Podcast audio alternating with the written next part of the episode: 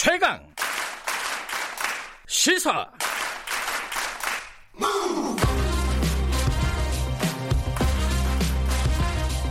지금 여러분께서는 김경래 기자의 최강 시사를 듣고 계십니다.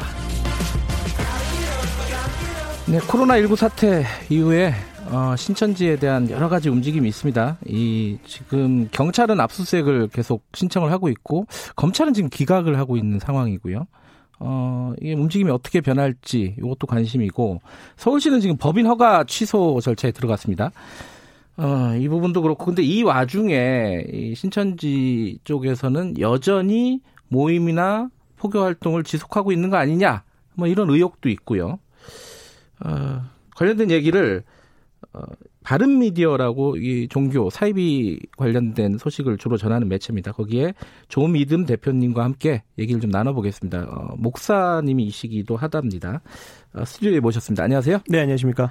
어, 종교 그러니까 사이비 관련된 네. 단체 소식을 주로 전한다고 제가 말씀을 드렸잖아요. 네, 네, 네. 바른 미디어라는 매체가 네. 사이비에 대해서 왜 관심을 가지게 되셨습니까? 아 일단은 이제 사이비라는 곳이 예. 어떤 교리적인 문제는 다 차치하고 네. 어쨌든 그 사람들이 믿는 신념은 자유지만 그걸로 네. 인해서 사회적인 피해를 발생을 하니까 음. 피해자들이 발생하잖아요. 음흠. 저는 그런 피해자들을 만났었어요. 그러면서 아 이 문제가 단순히 어떤 종교 간의 갈등이나 교리의 문제는 아니구나. 어허. 그런 피해자들의 회복과 어, 그런 피해자들의 도움이 좀 필요하겠다라고 음. 시작해서 네 일을 하게 됐죠. 아, 네. 피해자라고 하면 예를 들어 뭐 가정을 버리고 들어간다든가 뭐 이런 걸 말씀하시는 건가요? 그렇죠. 예를 들어서 어떤 뭐 이혼을 했을 때에 그 단체에 빠지게 된 사람의 남겨진 가족들. 아하. 네, 그런 부분들 그리고 갈등들, 가출 뭐 이런 문제들 그리고 뭐 재정적인 피해 여러 가지 피해들이 발생을 재정적인 하니까. 피해라면 헌금으로 그렇죠. 돈을 많이 받고 이런 예, 건가요? 그렇죠. 뭐 아하. 재산을 갈취 당한다던가 뭐 이런 문제. 네, 그런 어쨌든 그런 사회적인 피해자들이 굉장히 많아요. 네, 그런 분들과 만나다 보니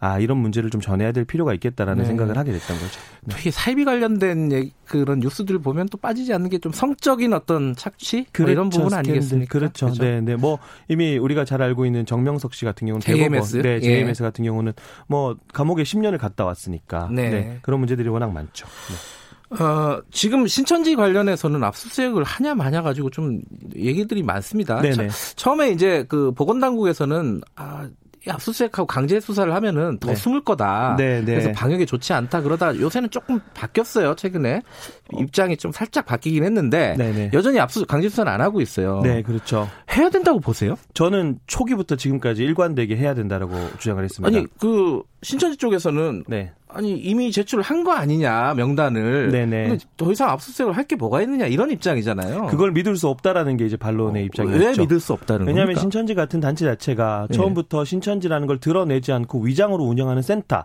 지금 신천지가 알려지면서 신천지 용어들도 굉장히 많이 알려졌거든요. 네, 맞아요. 그렇죠. 네. 그러니까 신천지 센터라고 해서 신천지 간판을 달고 있지 않은 음. 그런 위장 의 어떤 장소들이 너무 많기 때문에 네. 그런 부분들까지 이건 어쨌든 전염의 문제니까 네. 그런 걸 다 확보를 해야 되는데 계속해서 누락 의혹이 있고 제대로 주소가 맞지 않고 네. 심지어 제보에 따르면 뭐 탈퇴한 지 10년이 넘었는데 뭐 전화를 받는다든가 음. 이런 문제들이 발생하고 있으니까 네. 그런 명단들의 정말 신빙성을 우리가 어 믿을 수 있느냐 그런 음. 명단들을 그러니까 이제 당연히 압수수색을 계속해서 요구를 하는 것이죠. 음. 네.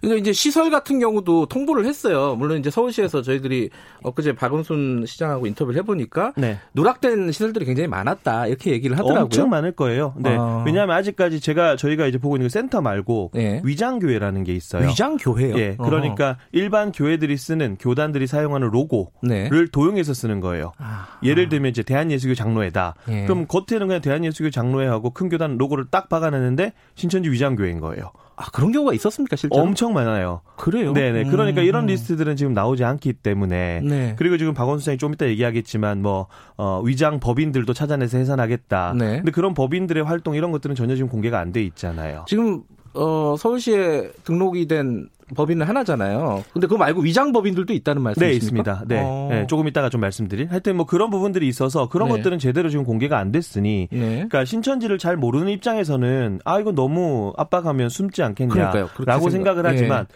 반대로 신천지를 너무 잘 아는 사람들의 입장으로는 네. 어, 이런 것들의 진실성을 우리가 확보할 수 없다. 그렇기 음. 때문에 당연히 압수수색을 해야 된다는 거고 타이밍이 좀 늦지 않았나요? 그러면은? 저는 많이 늦었다고 생각을 해요. 네. 네. 그러니까 초반에 좀 이거를 강력하게 했어야 되는 부분이라고 생각을 음, 음. 하고요. 네. 저는 한 가지만 더 추가적으로 말씀드리고 예, 예. 싶은 게 지금 신도들 같은 경우는 굉장히 불안할 거예요.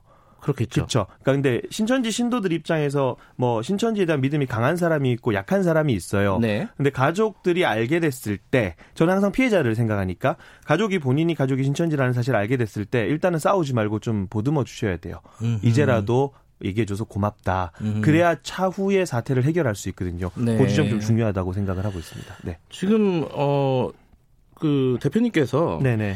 건축법 학원법 문제를 제기했어요. 이게 무슨 문제예요? 어, 신천지가 지금 현행법을 위반하고 있다라는 걸 제가 계속해서 주장을 해왔어요. 네. 그 중에 한 가지가 이제 건축법.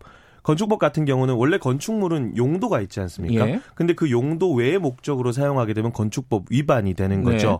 그런데 지금 31번 확진자가 나온 대구 신천지 건물 같은 경우는 지하 1층에서 9층까지 되어 있는 건물인데 지하 1층하고 8층만 종교 시설이에요. 음. 그러면 나머지 장소에서는 소위 말하는 예배를 드리면 안 되는 거죠. 음흠. 그런데 초기에 31번 확진자는 4층에서 예배를 드렸다라고 얘기를 하거든요. 네. 이런 것들이 계속해서 이루어졌으니까 그리고 동시에 지금 과천 같은 경우는 이마트 9층, 10층이 그 신천지 요한 지파 그 예배 처소인데 네. 여기도 건축법 위반이에요. 용도가 아. 종교시설이 아닙니다. 근데 이거를 과천시청이 10년 넘게 방치를 하고 있어요. 알면서 방치한 거라고 네, 알면서 방치했죠. 왜냐하면 음. 민원을 계속해서 제기했는데 음. 과천시청은 한결같이 이행강제금을 부과하겠다라고 네. 했지만 한 번도 부과한 적이 없어요. 종교라서 좀 껄끄러서 그랬나요? 그러나 위법 행위는 처벌을 하는 게 맞는 음. 거죠. 네, 모든 뭐 성역은 아니니까. 종교가. 학원법은 뭐가 문제예요? 학원법은 뭐냐면 이제 학원법이라는 게 학원의 설립, 운영 및 가외 교습에 관한 법률인데 네. 그 지금 신천지 센터라고 하는 것이 수십 명씩 모여서 보통 6에서 7개월 과정으로 이루어지거든요. 네. 그런데 보통 학원법상에서 학원은 10인 이상 학습자에게 30일 이상 학습 장소로 대, 제공되면 이건 학원이에요. 네. 그러니까 신천지 센터는 학원이라는 거죠. 음흠. 근데 문제는 뭐냐면 센터에 들어가는 사람들이 여기가 신천지라는 간판이 없으니까 네. 속아서 간다는 거예요. 음흠. 그래서 그런 어떤 루트들을 차단하기 위해서 네. 학원법에 저촉이 되니 신천지 간판을 달아라. 음흠. 이렇게 이제 주장을 한 거예요.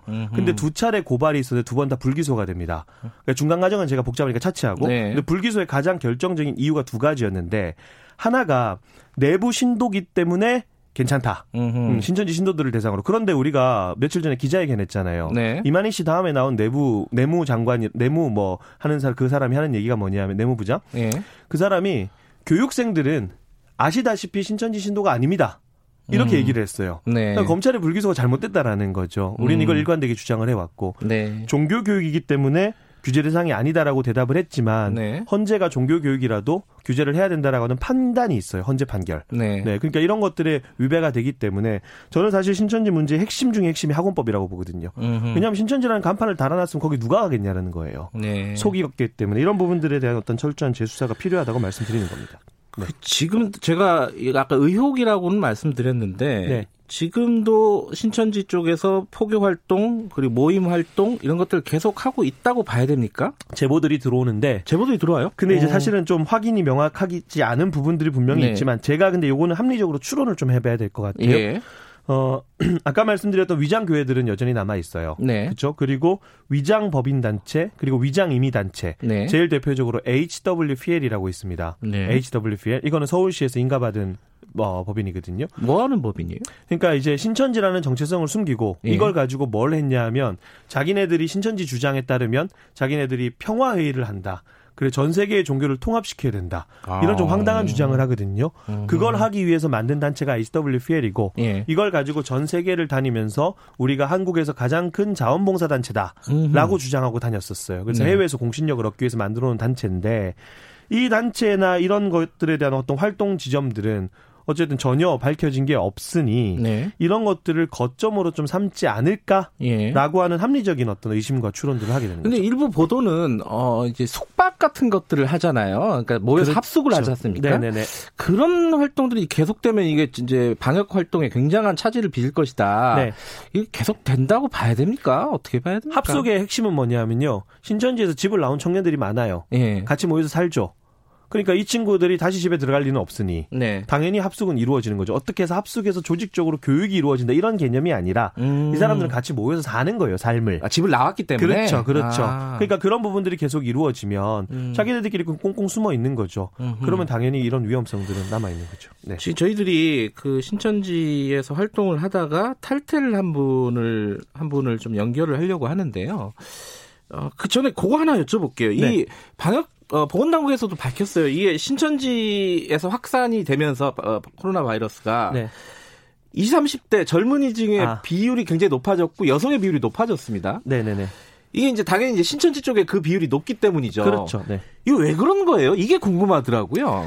일단은 그 청년들 같은 경우가 많은 이유가 네. 폭그 활동을 많이 할 수 있으니까 청년들을 집중적으로 포교 대상으로 삼아요. 애초에. 애초에. 예, 예. 네. 그러니까 청년들 같은 경우는 이제 뭐 직장에 있거나 이런 사람들은 또 적으니까 음. 대학생들 특별히. 대학생들. 예. 그럼 그런 사람들은 왕성하게 활동할 수 있으니 네. 당연히 청년들을 먼저 삼고 음. 그리고 아무래도 이 조직 체계 자체가 직장을 계속해서 다니는 남성들보다는 네. 뭐 육아를 하든지 아니면 가정 전업주부라든가 이런 분들이 아. 시간적으로 예, 시간적으로 어 빠지기가 좀 쉬우니 그래서 여성 비율이 비율이 조금 높을 수밖에 없어요 구조상 아, 활동 구조상. 그러니까 뭐 네. 교리나 이런 것들이 젊은이나 여성에게 더 매력적으로 다가간다 이런 건 아니고. 네네네. 아, 그렇죠. 좀 이렇게 어, 종교 활동을 할 수 있는 여유가 있는 그렇죠. 계층에 접근하다 보니까 네네네. 결과적으로 이렇게 된 거군요. 네네네. 저희가 어, 아까 말씀드렸듯이 어, 신천지 구리지부에서 활동을 하다가 탈퇴한 청년 한 분을 좀 연결해 보겠습니다. 이름을 밝혀도 되나요? 어, 그래 안소영 씨입니다. 자, 어, 연결돼 있습니다. 안녕하세요. 네, 안녕하세요. 어, 지금은 탈퇴를 하신 겁니까?